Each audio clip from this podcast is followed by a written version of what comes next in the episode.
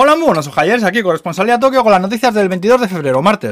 Hoy es el día de los gatetes en Japón. Se estableció en 1987 y dicen que es porque la fecha coincide con cómo suenan los maullidos gatino, gatunos que en japonés parece que maullan ña, ña, ñan. Y es 22 del 2, 22 del 2, o sea que 2 se dice ni, entonces ni, ni, ni. Va, yo qué sé, ya esto es indefendible, hostia. El caso es que ole los gatetes, que ves uno recostado y te entra soñiquera también, ¿no sabes?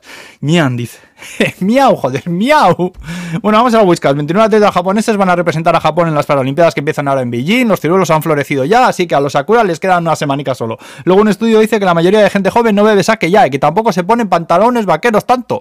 Y luego una encuesta dice que la mitad de la población cree que el gobierno está yendo más lento que la pelea de Goku y Freezer en Name con lo de la vacuna de refuerzo. Por cierto, que otro estudio dice que la tercera de Moderna genera más anticuerpos que la de Pfizer. Y luego el lobby de empresas que estaba presionando al gobierno para que abriese las fronteras sigue presionando ahora más y dice que lo que anunció el jefe de Japón el otro día que es insuficiente, que tanta historia ha estado dañando seriamente la economía. Cabrones ya, hostias, más.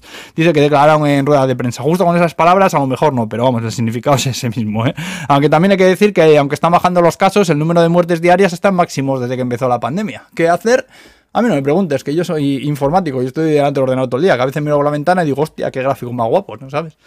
Bueno, más cosas, Neco Cafés, las cafeterías estas que tienen gatetes están ahora alquilando mesas para teletrabajo, por si quieres ir ahí a darle a las teclas mientras ves gatos, pero ya advierten que son los lugares más improductivos del mundo, porque es más que probable que se te suba un gatico al teclado y no vas a hacer nada. Que bueno, pues es un plan más de, teletrabajo, seguirás sin hacer nada, más o menos como en casa, pero por lo menos en vez de tu sardina, pues acariciará gateques, gateques, ay los gateques.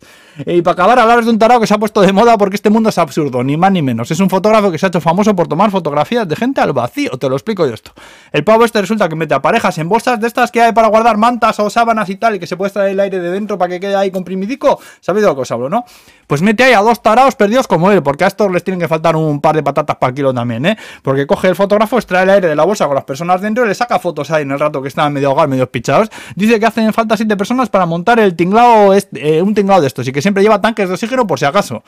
En fin, vivir para ver. Hay gente que está en el mundo porque tiene que haber de todo, como decía mi padre. ¿eh? Ahora pues, pues nada, aquí lo dejamos. Buen martes tengan sus señorías.